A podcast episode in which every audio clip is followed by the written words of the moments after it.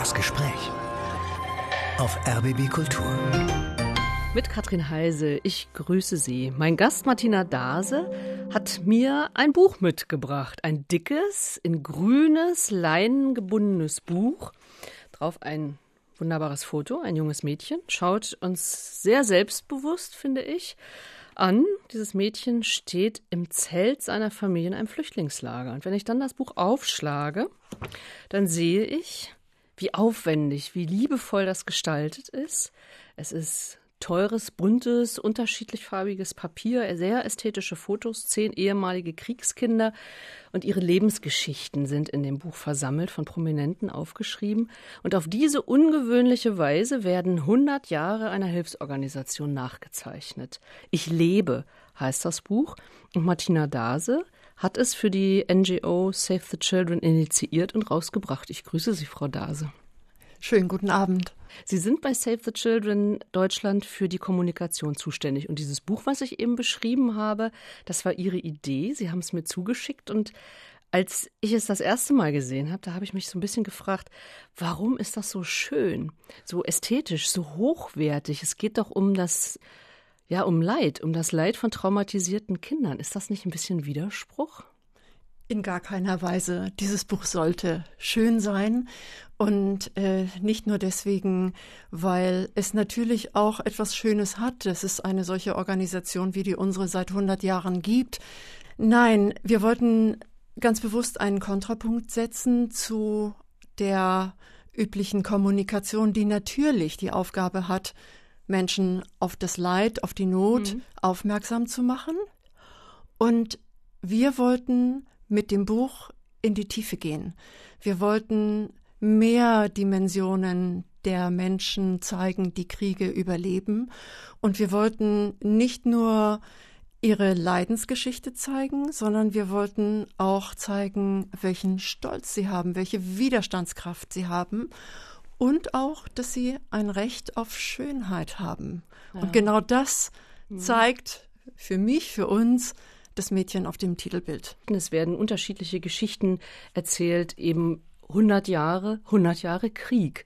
In diesen 100 Jahren, also 1919, wurde Save the Children in Großbritannien gegründet und seitdem gab es, es sind ja jetzt schon mehr als 100 Jahre, gab es natürlich leider viel mehr als zehn Kriege. Sie haben sich auf zehn Kriege, haben sie das eingeschränkt, um eben so Lebenswege äh, nachzeichnen zu können von Kindern, die diesen jeweiligen Krieg erlebt haben. Wir sind ähm, in Kambodscha, wir sind in Korea, wir sind in Südamerika, wir sind aber auch im Ersten Weltkrieg. Wie haben Sie diese Auswahl getroffen? Wir haben tatsächlich unser ganzes weltweites Netzwerk mobilisiert. Save the Children ist ja inzwischen eine Organisation, die in fast 120 Ländern tätig ist. Das heißt, wir haben überall Kollegen. Diese Kollegen haben wir kontaktiert. Die haben sich auf die Suche gemacht. Wir selbst sind in Archiven unterwegs gewesen. Wir haben aber auch Zeitungsaufrufe gestartet, so in Korea, aber auch in Spanien und auch in Berlin. Und tatsächlich, also die größte Überraschung war unser Überlebender des Ersten Weltkrieges. Ein Mann, der im Ersten Weltkrieg ein Junge war, ein Schuljunge war und der nur als armes Kind überleben konnte, weil er eine Schulspeisung hm. bekommen hat von Save the Children 1919. Dieser Erich Karl, den wir gefunden haben, der musste ja nicht nur in der, dem ersten Hilfseinsatz von Save the Children dabei gewesen sein, sondern er musste sich ja auch heute noch daran erinnern, mhm. um uns diese Geschichte erzählen zu können. Und das haben wir wirklich als ein Wunder empfunden. Und das ging nur durch einen Zeitungsaufruf. Und da hat er sich gemeldet oder hat sich jemand gemeldet, der wusste, der Mann hat das erlebt. Ne? Und so gehen wir durch das ganze Jahrhundert. Und ich habe mich dann gefragt, bleibt Save the Children eigentlich mit den Leuten auch tatsächlich, ja nicht mit jedem, das geht ja gar nicht in Kontakt, aber Sie haben eben von einem Archiv gesprochen. Also es werden doch Dinge gesammelt? Aber nicht äh, die Beziehungen zu den Menschen. Also mhm. natürlich sammeln wir Dokumente und das war zum Beispiel in Ruanda der Fall.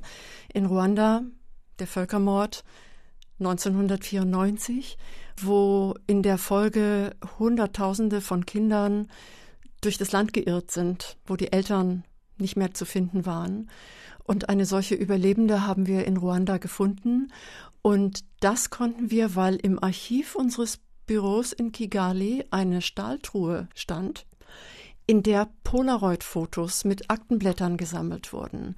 Und damals war das so, dass mit Hilfe von Polaroids Aushänge gemacht wurden. Dass also Ach, dass die Kinder, die, Kinder oh. die mhm. ähm, allein gelassen durch die Landschaft zogen, fotografiert wurden, in der Hoffnung, Angehörige oder auch Paten zu finden.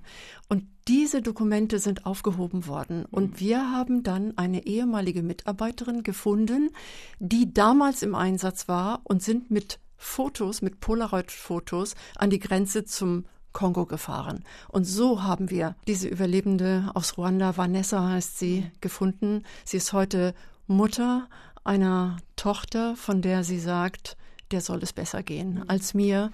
Wenigstens kann sie zur Schule gehen, das konnte ich nicht. Ja, und zu diesen, zu diesen einzelnen Kapiteln gehört eben auch immer ein Foto von damals, als das Kind klein war und von jetzt in der Umgebung jetzt. Das ganze Leben wird so ein bisschen erzählt. Das heißt eben auch die Widerständigkeit dieser Kinder im Leben wird ähm, sehr gut dargestellt. Das Mädchen vom Titel, das Flüchtlingsmädchen, das syrische Flüchtlingsmädchen, gestrandet im Libanon. Darauf wollte ich nochmal kommen, weil ich das so ein bisschen auch zum Anlass für unser Gespräch genommen habe, weil sich dieser Tage der Bürgerkrieg in Syrien zum zehnten Mal jährt. Fast, ich weiß es gar nicht, ob die Zahl überhaupt noch stimmt. Sieben Millionen Menschen sind aus Syrien geflohen, Millionen im Land, Binnenflüchtlinge. Wie hilft Save the Children denen eigentlich? Tatsächlich sind die Zahlen unvorstellbar und das ganze syrische mhm. Drama sprengt jede Vorstellungskraft. Es sind tatsächlich zwölf Millionen Menschen, die inzwischen nicht mehr zu Hause sind. Mhm. Die Hälfte davon im Land geflohen oder vertrieben, die andere Hälfte in den Nachbarstaaten. Es sind ja auch viele bei uns in Deutschland angekommen.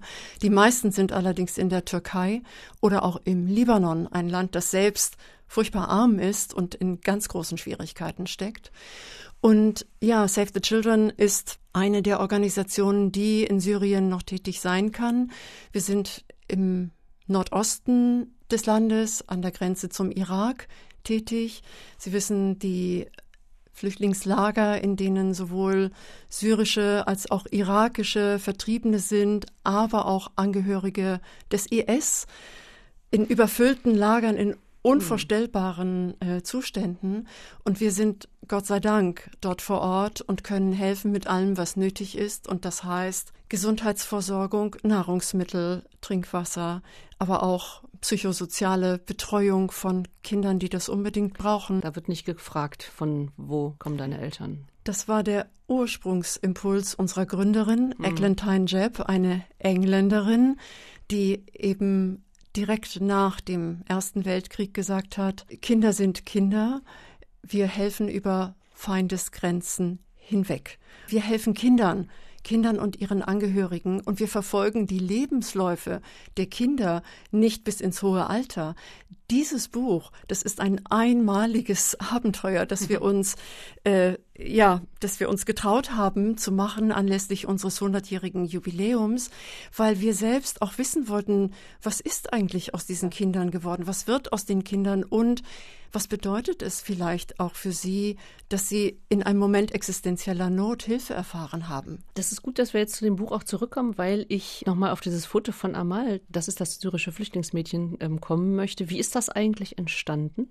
Der Fotograf Dominik Nahr und ich hatten uns einen halben Tag Zeit genommen, um gemeinsam zu überlegen, welche Art Fotoprojekt wir machen könnten zu unserem Jubiläum. Und dazu muss ich vielleicht eins noch erzählen. Es war ein Foto eines verhungernden Kleinkindes aus Wien, das unsere Gründerin in so, England mhm. 1919 dazu gebracht hat, unsere Hilfsorganisation ins Leben zu Also deswegen auch, wollten Sie auch ein Foto. Und deswegen war es machen. klar, mhm. dass wir die, dass die Bedeutung eines Fotos immer am Anfang stand und bis heute natürlich für uns auch tragend ist. Und so waren wir im Libanon unterwegs, in der Beka-Ebene und haben dort über unsere Kollegen die Familie von Amal kennengelernt. Und sie fiel uns ins Auge, weil sie ein ganz stilles Mädchen war und weil sie auffallend ausdrucksstark aussah. Und haben den Vater gefragt, dürfen wir Amal fotografieren? Mhm. Und er sagte, ihr dürft schon, aber wir glauben, dass sie nicht will und das nicht machen möchte, denn sie ist von all unseren Kindern die verschlossenste. Sie trauert sehr. Wir kommen als Eltern gar nicht mehr an sie heran. Und während der Vater das noch fast entschuldigend erklärte, war die Übersetzerin mit dem Fotografen ins Innere des Zeltes gegangen und die Kinder kamen hinterher und ich hörte dann von draußen, wie die Kamera klickte. Ja, und bin hinterher und habe gesehen, was da passiert war. Und es war ausgerechnet dieses stille Mädchen, dieses, man kann sagen, traumatisierte Mädchen, das vor der Kamera stand und das wirklich eine Verwandlung durchmachte, indem sie mit dem Fotografen über das Objektiv hm. zu sprechen anfing. Was wollte sie denn sagen? Sie wollte sich zeigen, sie wollte gesehen werden und sie wollte sich zeigen, so wie sie sich schön findet. Und hm. dieser Moment war für uns die Initialzündung, wo wir gesagt haben, es muss auch um Schönheit gehen, es muss um Würde gehen, es muss um Widerstandskraft gehen. Mhm. Das ist unser Buch. Diese, diese Sache mit den Fotos für Hilfsorganisationen, das ist ja schon eine sehr kitzlige Sache. Also weil es ja immer oder ganz schnell auch so, so Opferfotos sein können. Save the Children hat sogar mal eine Studie gemacht. Fotos sind wichtig, aber auch die Kommunikation über diese Bilder mit denjenigen, die fotografiert werden, ist wichtig.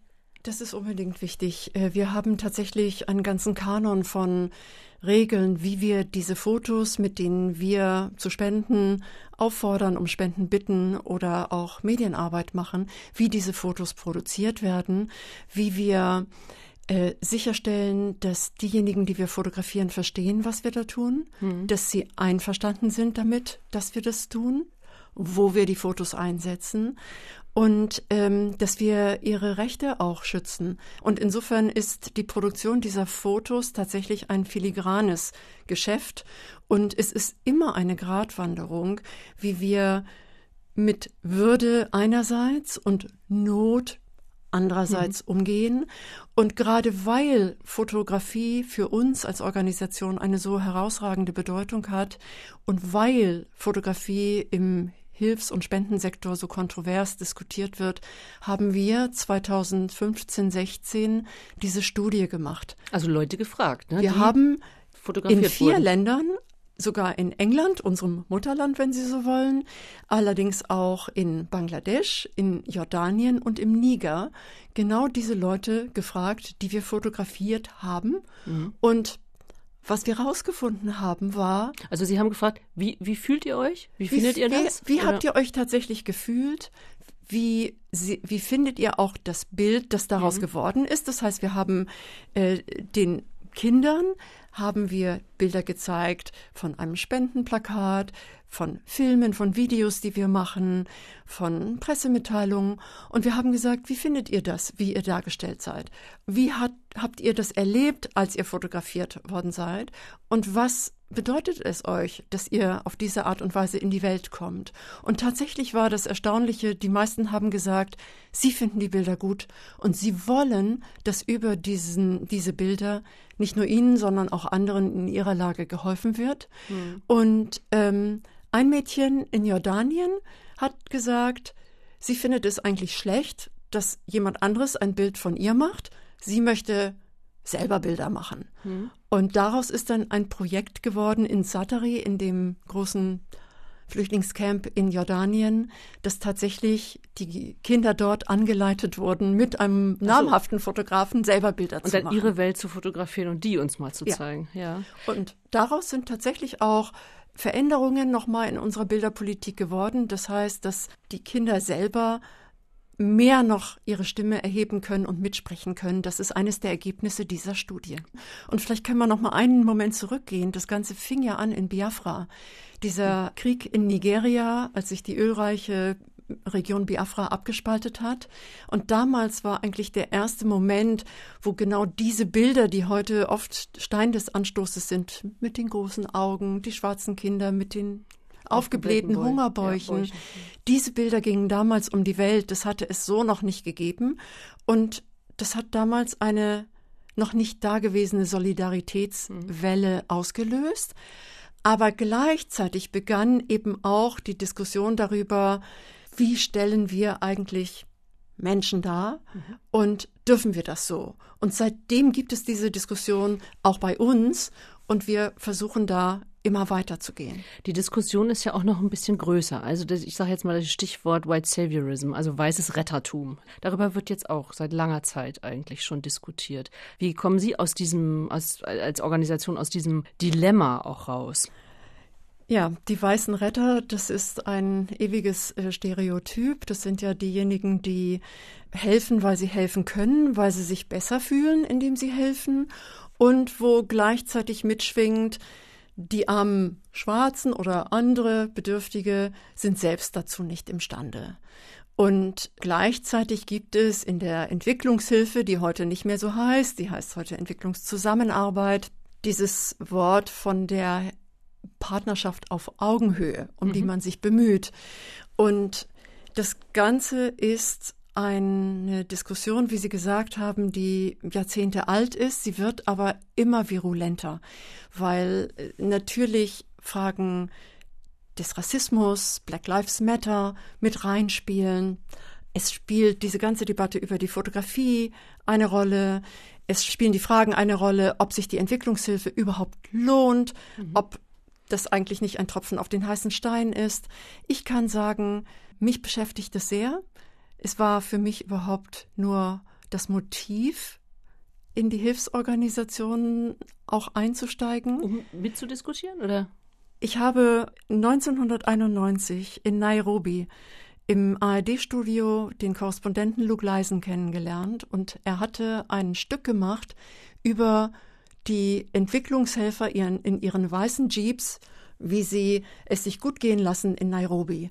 Und damals war ich noch bei einer Konzertagentur tätig, aber die Begegnung mit diesem Beitrag hat bei mir den Moment ausgelöst, dass ich gesagt habe, ich will zum Fernsehen, ich will diese Geschichten erzählen. Und seitdem muss ich sagen, das war wirklich äh, vor 30 Jahren, genau 30 Jahren, begleitet mich diese kritische Diskussion. Mhm. Von Save the Children kann ich sagen, es ist eine Organisation, in der diese Debatte offen geführt wird. Und von das, allen Parteien, auch von denen, denen geholfen wird. Ja. Also diskutieren mit, wir, diese das, Augenhöhe eben, oder? Also natürlich, ich will nicht sagen, dass wir. Oder ist das äh, nur Augenwischerei? Bei uns wird diese Debatte intern zunehmend heftig geführt und wir führen sie auch mit unseren Kollegen in den Ländern, in denen wir arbeiten. Und es gibt eine ganz klare Bewegung dahin, dass wir unsere Entscheidungen von unserem Headquarter, von unserer Zentrale in London und von Büros in Europa hin verlagern in den globalen Süden, dass wir unsere Einstellungspolitik ändern, dass wir andere Diskussionen führen. Das wird große Auswirkungen haben, aber diese Diskussion, die startet nicht erst jetzt, sondern wir sind auf dem Weg und im Grunde genommen kann ich sagen, am Ende des Tages wäre es gut, wenn es uns nicht mehr geben müsste. Ja, das ist wohl wahr. Sie hören RBB Kultur hier im Gespräch heute Martina Dase und wir haben eben schon gehört, dass der Weg, Ihr Weg, verschiedene Stationen hat. Seit 2016 sind Sie bei Save the Children, aber eben vorher auch ganz anders unterwegs. Und bevor wir da genaueres erfahren, vielleicht der erste Musikwunsch. Sie haben, wie alle unsere Gäste drei Musikwünsche frei, aber konnten sich nicht so richtig entscheiden, haben vier Musikwünsche jetzt auf der Liste und entscheiden quasi ähm, spontan, was wollen wir jetzt hören? Was werden wir als erstes hören? Weil wir gerade über Afrika gesprochen haben, hm? wünsche ich mir Nkosi Sikeleli Afrika. Das ist eine so eine Art Hymne, eine ne? politische ne? Hymne, die aber ursprünglich ein Kirchenlied war und die die Hymne des ANC, der Partei von Nelson Mandela war und inzwischen auch ein Teil der südafrikanischen Nationalhymne ist, aber nicht nur von Südafrika, sondern auch umliegender Länder. Und es ist ein Lied des Aufbruches, wie ich finde. Und ich liebe das sehr. Und es erinnert mich auch daran, dass ich 1994 in Südafrika die Wahl von Mandela selbst miterlebt habe. Und äh, das ist einer der Höhepunkte meines Lebens. Afrika.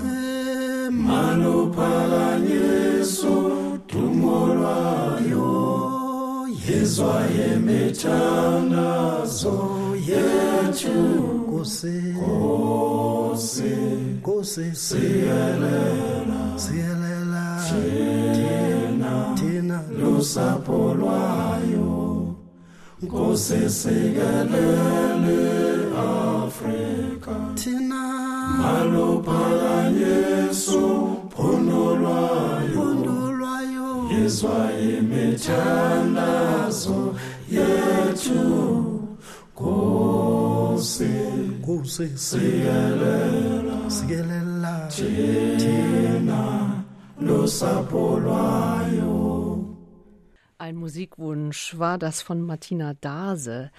Sie war und ist für Kommunikation zuständig im Laufe der Jahre in verschiedenen Non-Profit-Organisationen. Sie waren erst bei Greenpeace, dann bei der Welthungerhilfe und jetzt bei Save the Children. Sie haben Publizistik studiert, Schwerpunkt Film und haben später fürs Fernsehen Dokumentationen gemacht. Das hatten Sie eben auch schon mal angedeutet, diese, diese Arbeit beim Film. Aber dann scheint mir irgendwann in Ihrem Leben kam diese Weltverbesserung. Ich kann das ganz klar festmachen an einem Erlebnis. Ich habe eben schon über Nairobi gesprochen. Nairobi ist so eine Art Fixstern in meinem Leben. Sowohl war dort der Moment, an dem ich mich entschieden habe, von meiner Musikagentur wegzugehen und zum Fernsehen gehen zu wollen. Das ereignete sich in Nairobi, als auch zehn Jahre später machte ich dort einen Film über Klaus Töpfer. Klaus Töpfer, den ehemaligen deutschen Umweltminister, der damals allerdings der Exekutivdirektor des Umweltprogramms der Vereinten Nationen war. Und über ihn machte ich einen Essay für Dreisat und ich war unglaublich beeindruckt davon, wie er es geschafft hat, eine UN-Behörde von mehr als 1000 Mitarbeitern, die zuvor eine Art Dornröschenschlafstatus hatte, umgekrempelt hat und es mit Hilfe einer elektrisierten Mannschaft geschafft hat, das Klimathema auf die Weltagenda zu setzen und dringend zu machen. Tatsächlich war dieses Erlebnis, diese Dreharbeiten so einschneidend, dass ich mir gesagt habe, ich will nicht mehr nur die Wirklichkeit dokumentieren, ich mhm. will sie irgendwann auch verändern, und zwar in einer internationalen Organisation. Die Dreharbeiten waren im Jahr 2000. Im Jahr 2005 habe ich dann eine Zeitungsannonce gesehen von Greenpeace, die eine Kommunikationsdirektorin suchten mit Fernseherfahrung. Und das war ich. Das wurden Sie dann ja auch tatsächlich.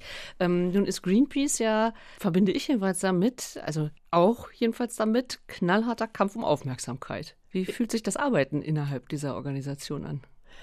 Das ist in der DNA von Greenpeace die Kampagnenorganisation und von allen Organisationen, die sich um Verbesserung in der Welt äh, bemühen, ist Greenpeace sicherlich die lauteste Organisation. Zu dem Zeitpunkt, als ich dort einsteigen konnte, war die Aufmerksamkeit für diese Art von Kommunikation allerdings gar nicht mehr so gegeben. So diese Kampagnen?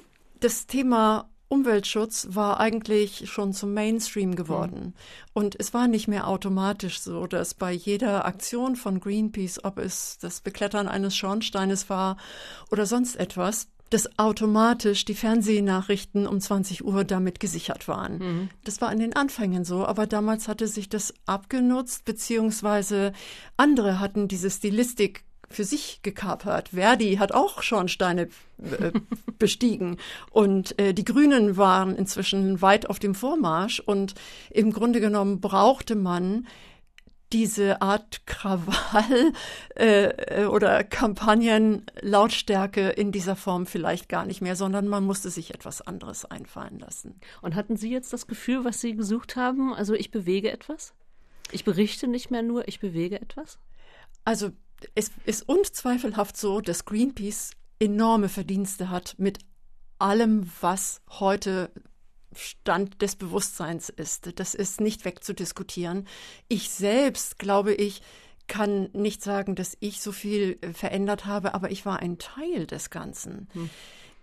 Ich bin nicht so furchtbar lange Teil des Ganzen geblieben, weil ich dann doch gemerkt habe, dass ich als Journalistin, die ich zuvor war und als die ich mich bis heute empfinde, zu differenziert über Dinge nachdenken möchte.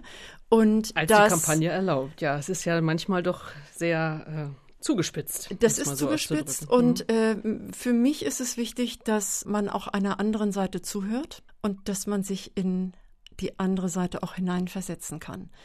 Das funktioniert in einer Organisation wie Greenpeace nur bedingt. Hm. Sie sind dann zur Welthungerhilfe gegangen. Was war da der Impuls? Die Welthungerhilfe ist eine Institution in Deutschland und es war so wie bei Greenpeace auch. Auch die Welthungerhilfe wollte sich zu dem Zeitpunkt, als sie jemanden gesucht haben, der dann ich wurde, neu erfinden.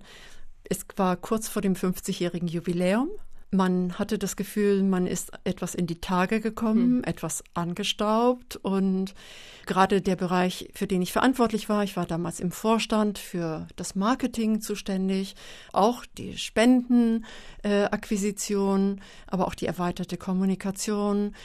Dort wollte man sich besonders neu erfinden.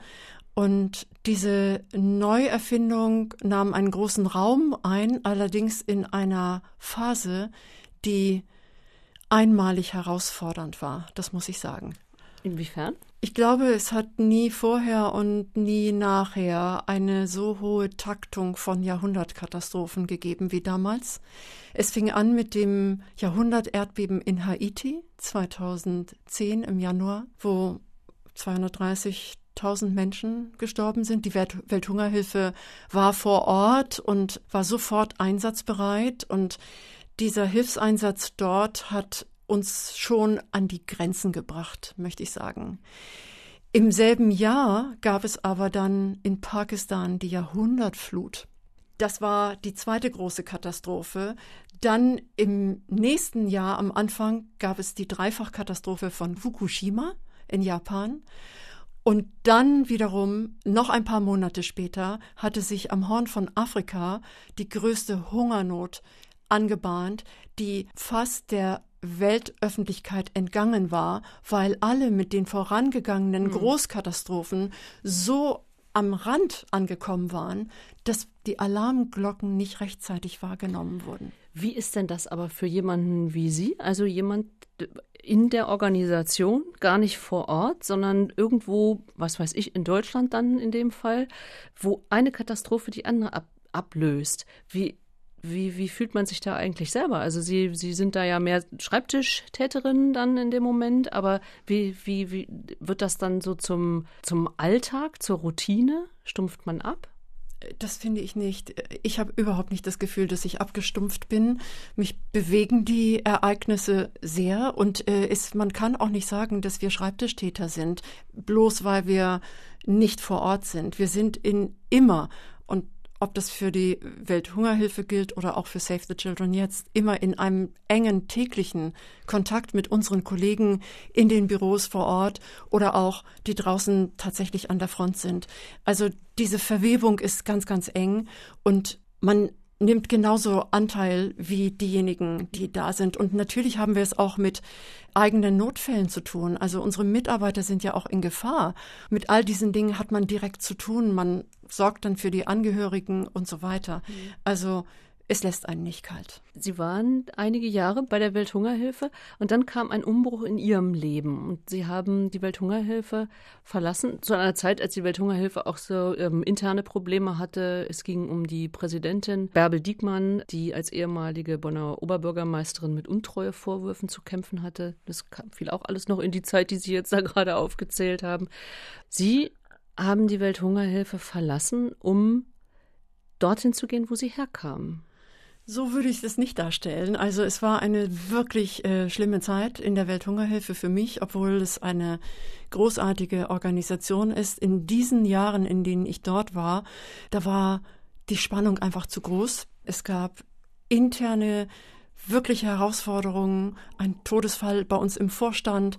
Dann gab es meine Aufgabe, alles umzustrukturieren, umzukrempeln in einer solchen Situation und dann noch die Krisenkommunikation mit unserer Präsidentin. das war zu viel. Da sind ganz schlimme Spannungen entstanden. Und eines Tages gab es einen großen Knall. Und dann fand ich mich auf der Straße wieder ganz unsanft und ähm, wusste erst einmal überhaupt nicht, wie mir geschehen war. Und in der Situation passierte das, was Sie eben angesprochen haben. Ich habe mich wirklich gefragt, ich war bei Greenpeace, ich war bei der Welthungerhilfe, ich habe mich engagiert für eine bessere Welt mhm. und in den letzten Monaten der Welthungerhilfezeit war mein Bruder gestorben, meine Mutter war sehr depressiv geworden und ich habe mich gefragt, was mache ich jetzt mit meinem Leben? Mhm. Und dann war die Antwort klar, ich werde tatsächlich woanders gebraucht, nämlich in meiner Familie und ich bin dahin zurückgegangen, um meiner Mutter beizustehen. Als Sie sich da entschieden haben, nach Hause zu gehen, zu Ihrer Mutter, äh, Ihrer Mutter beizustehen, wussten Sie, wie Sie das organisieren wollten? Überhaupt nicht. Ich dachte, ich gehe zu ihr und ich dachte, ich bleibe vielleicht drei, vier, fünf Monate bei ihr, bis es ihr wieder besser geht, bis sie sich stabilisiert hat. Dann schaue ich weiter mit meinem Leben, suche mir den nächsten Job.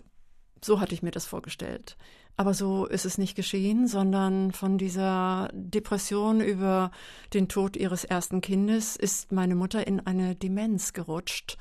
Und für mich gab es dann eigentlich keine Frage. Ich wollte bei ihr sein. Ich wollte bei ihr bleiben und ich fand das das Sinnvollste, was ich zu bieten hatte und was ich machen wollte. Und ich bin dann insgesamt fünf Jahre in meiner Heimat gewesen. Wie alt waren Sie ähm, zu dem Zeitpunkt, als Sie da hingegangen sind? Ich war 52 oder 53. Wo kommen Sie her? Aus Schleswig-Holstein und zwar von der Westküste aus dem Kreis Dithmarschen. Und das ist ähm, ein flaches Land, Marschland. Der Deich ist ganz nah gewesen. Und das Haus, in dem ich groß geworden bin, das ist in dem Ort Lütjenbüttel. Lütjenbüttel. Lütjenbüttel, das heißt, ist plattdeutsch und heißt eine kleine Ansammlung von Häusern. Und es waren sieben, aber unser Haus lag eigentlich ganz allein. Und da war nichts. Hm. Gar nichts. Keine Telefonzelle, kein Bäcker, Bus einmal am Tag, gar nichts. So war das in Ihrer Kindheit und so war es auch noch, als Sie wieder hingingen? Im Grunde genommen hat sich da nicht viel verändert, aber es war dennoch eine neue Erfahrung. Es war so, also vielleicht kann ich das erzählen, die Familie, aus der ich komme, war keine einfache. Meine Eltern hatten beide ein schweres Paket zu tragen. Mein Vater gehörte zum letzten Aufgebot des Zweiten Weltkriegs, ist also mit 16 in den Krieg gezogen, war lange in russischer Kriegsgefangenschaft, auch in Sibirien und kam zerstört auf der Suche nach seinen Angehörigen in unserem Dorf an, ein Flüchtling aus Westpreußen. Und meine Mutter, eine einfache Frau vom Land, die nie da rausgekommen ist. Die beiden kamen nicht gut miteinander aus. Mein Vater war Maurer, er hat viel getrunken, es gab kein Geld, es gab viel Streit und es gab eine ganz große Sprachlosigkeit. Das ist eigentlich das, was ich verlassen hatte. Ich hatte auch die Erfahrung gemacht, dass man mit solchen Familien nicht so gerne Umgang pflegt. Und dann kam ich zurück und hatte die Welt gesehen, war im Vorstand einer großen Hilfsorganisation gewesen, hatte zwölf Jahre beim Fernsehen gearbeitet, interessante Begegnungen gehabt. Und es war spannend zu erleben, wie sich das anfühlt, dass man plötzlich anders angeschaut wird. Ach, das war, Sie waren, hatten eine andere Rolle plötzlich in dem Ort. Natürlich. Sie waren eine andere Person und das zu erleben. Mhm. Das ereignete sich so. Also ich habe damals tatsächlich, das Stichwort Jubiläum kommt ja jetzt auch schon zum dritten Mal.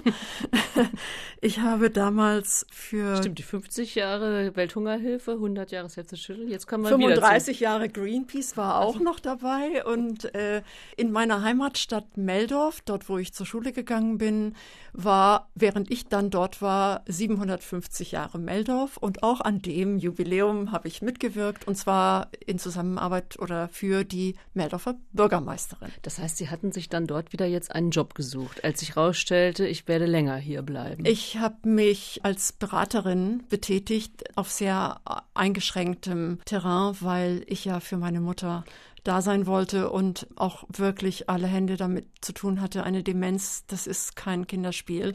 Das fordert einen wirklich total.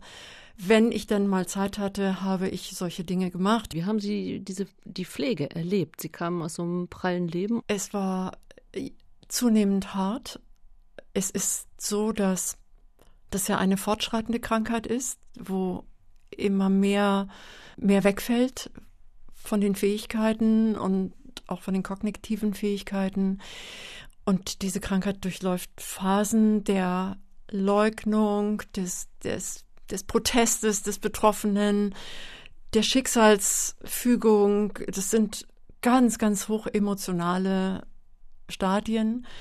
Und dennoch, weil, obwohl das so intensiv war, habe ich jeden Tag ich will nicht sagen genossen, aber ich habe mich über jeden Tag gefreut, den ich mit meiner Mutter zusammen sein konnte. Denn in der Kindheit war das für mich nicht einfach. Ich mhm. fühlte mich oft nicht verstanden oder auch nicht gesehen. Und je mehr ich über das Gymnasium in eine andere Welt kam, desto fremder wurde mir eigentlich auch mein Elternhaus. Also es gab da eine große Entfremdung und so nah wie ich meiner Mutter kommen konnte in diesen fünf Jahren, war ich ihr nie gewesen. Und ich habe das als ganz große Bereicherung oder ein großes Glück, irgendwie eine Art von Nachholen auch empfunden. Und fast würde ich sagen, es war vielleicht eine der glücklichsten Zeiten meines Lebens, obwohl es so extrem hart war. Vielleicht wollen wir das jetzt einfach mal sacken lassen und wieder eine Musik hören von Ihren Musiken. Welche Musik würde denn jetzt passen oder Ihnen gefallen? Von den Stücken, die ich mir ausgesucht habe, finde ich, passt jetzt am besten I Can't Take My Eyes Off of You. Das ist ein alter Song aus den 60er Jahren. Ich habe ihn das erste Mal gehört in meinem Lieblingsfilm The Deer Hunter, die durch die Hölle gehen. Übrigens ein Kriegsfilm. Krieg zieht sich irgendwie auch durch mein Leben. Und das ist ein Song, den die Freunde, die russischen Freunde aus der Arbeiterklasse in Pennsylvania, bevor sie zum Vietnamkrieg müssen, sich anhören. Und das bringt sie alle nochmal zusammen, dieses Lied. Diese gute Laune von diesem Song, die brauche ich in meinem Leben manchmal. Und es, dieser Song wirkt immer. Und ich habe mir ihn in der Einspielung von Lauren Hill gewünscht, die Hip-Hop-Queen, die eine Soloplatte gemacht hat, The Miseducation of Lauren Hill, eine Art Unabhängigkeitserklärung von ihr. Und ich äh, liebe diesen Song über alles. Er soll sogar auf meiner Beerdigung gespielt werden. Jetzt wird er erstmal bei uns hier gespielt, im RBB Kulturgespräch mit Martina Dase. Uh, uh, uh. Uh, refugee camp, uh, conspiracy theory. Why? Uh, yeah, why? Uh, uh, uh. You're just too good to be true. Can't take my eyes off of you. You be like heaven to touch. I wanna hold you so much. At long last, love has arrived. And I thank God I'm alive. You're just too good to be true. Can't take my eyes off of you. Caught in the way that I stare. There's nothing else to compare. The sight of you leaves me weak. There are no words left to speak. But if you feel like I feel, please let me know that it's real. You're just too good to be true. Can't take my eyes off of you. Der Musikwunsch von Martina Dase war das, Lauren Hill, Can't Take My Eyes Off of You. Also das Lied, was Martina Dase immer wieder Mut macht oder immer wieder gute Laune macht. Die aktuelle Zeit bei den NGOs haben wir schon angesprochen auf ihrem Lebensweg, den wir so ein bisschen abschreiten, Martina Dase. Wir haben auch die Jahre in der alten Heimat besprochen. Sie haben studiert. Sie haben Publizistik und Germanistik studiert und da hätte ich jetzt auch gedacht, da kommt automatisch Journalismus raus. Ist es ja dann letztlich auch viele Jahre später. Aber erstmal sind Sie in die Konzertorganisation gegangen. Sie haben es auch schon ein oder zweimal gesagt. Wie kam, wie kam das zustande? Wie sind Sie in die Konzertagentur gekommen? Das war ein Zufall, auf jeden Fall. Aber das, so ein Zufall war es jetzt auch wieder nicht, weil Musik prägt mich, glaube ich, ganz, ganz stark.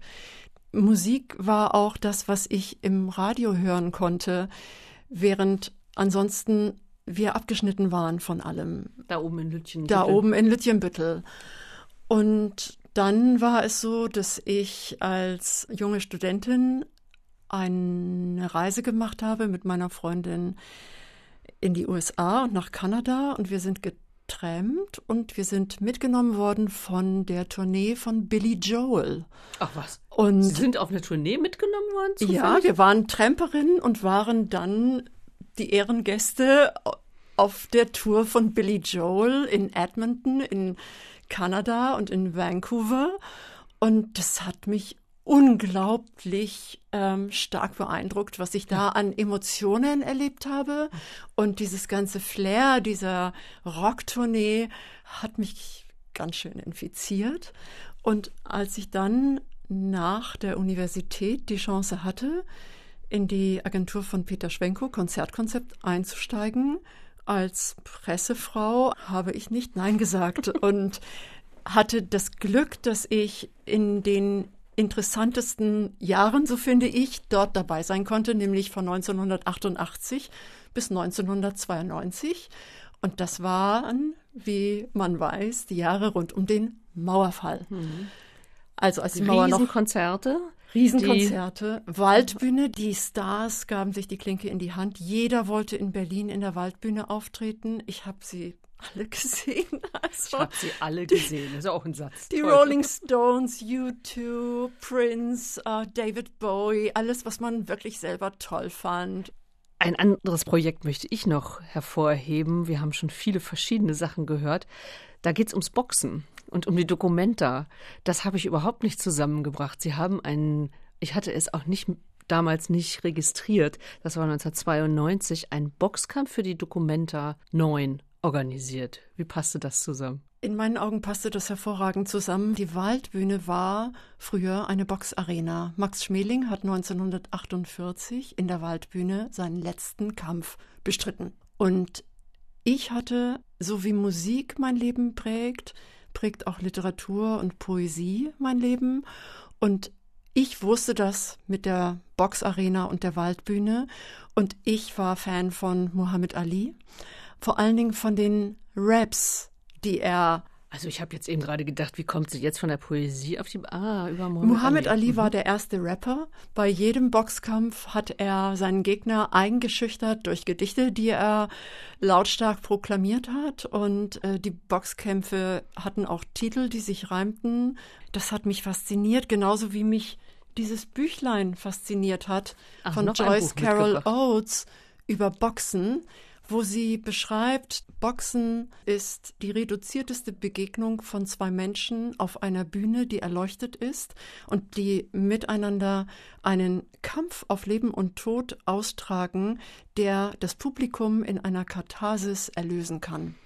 Und das war meine Vorstellung vom Boxen. Und deswegen fand ich das ganz plausibel, dass der damalige Intendant der Dokumenta Nummer 9, Jan Huth, ein Belgier, der früher selber geboxt hatte, in der Süddeutschen Zeitung schrieb, er möchte gerne seine Dokumenta mit einem Boxkampf beenden. Aber er wüsste nicht, wie er das organisieren soll. Und da haben sie gesagt, ich mach's. Und dann habe ich angerufen und gesagt, meine Agentur könnte es vielleicht machen. Und nachdem er sagte, okay, das könnte meine Rettung sein, habe ich dann versucht, meine Agentur dazu zu bringen, dass ich das machen darf. Und meine Idee war, dieses Boxen aus der Schmuddelecke wieder rauszukriegen. Denn damals gab es keinen Boxkampf im Fernsehen. Damals gab es keine Sponsoren, damals gab es gar nichts.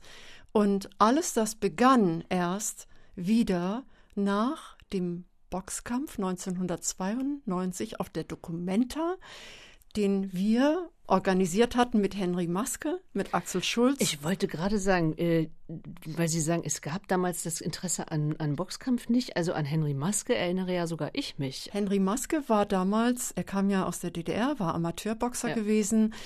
Er fing gerade an, als Profiboxer bekannt zu werden, aber der Durchbruch fürs Boxen, mhm. in dem es wieder ins Fernsehen zugelassen wurde, war genau mein Boxkampf auf der Documenta, weil in derselben Nacht noch der Vertrag zwischen Sauerland, also dem Management von Henry Maske und Axel Schulz und RTL, Burkhard Weber, geschlossen wurde und seitdem gab es wieder Boxen. Das Comeback war gelungen sozusagen. Also der Stolz von Martina Dase ist unüberhörbar.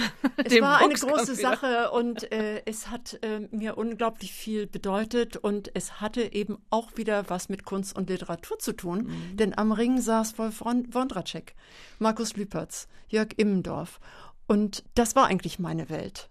Da mhm. fühlte ich mich gut und zu Hause. Interessante Koalitionen. Also ich äh, interessiere mich für einfach zu viele Dinge.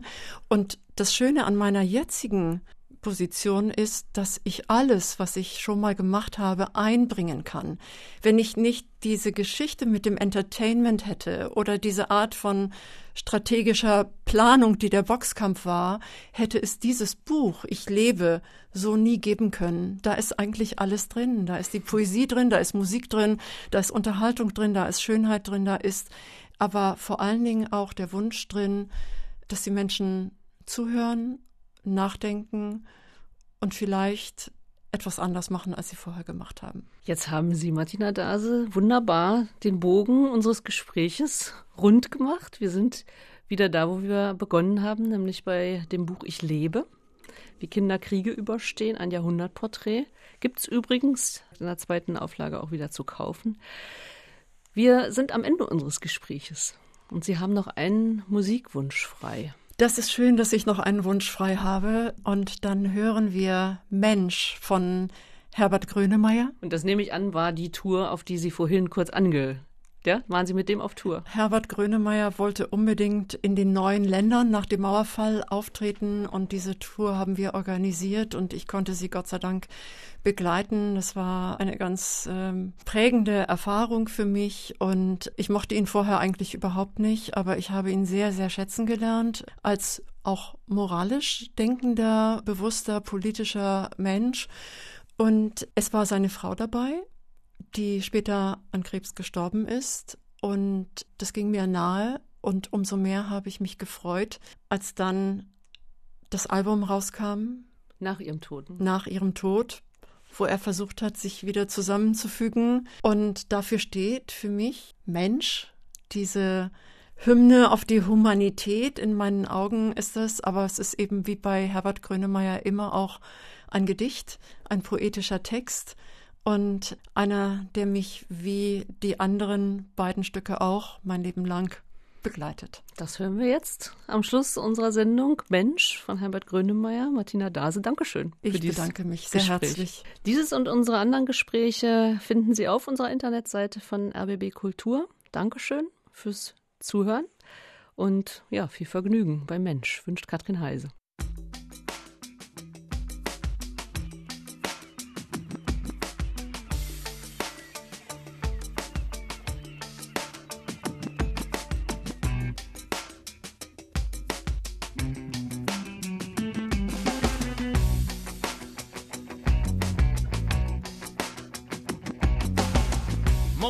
Ist richtig, momentan ist gut. Nichts ist wirklich wichtig, nach der Ebbe kommt die Flut. Am Strand des Lebens, ohne Grund, ohne Verstand. Ist nichts vergebens, ich baue die Träume auf den Sand. Und es ist, es ist okay, alles auf dem Weg. Und es ist Sonnenzeit unbeschwert und frei.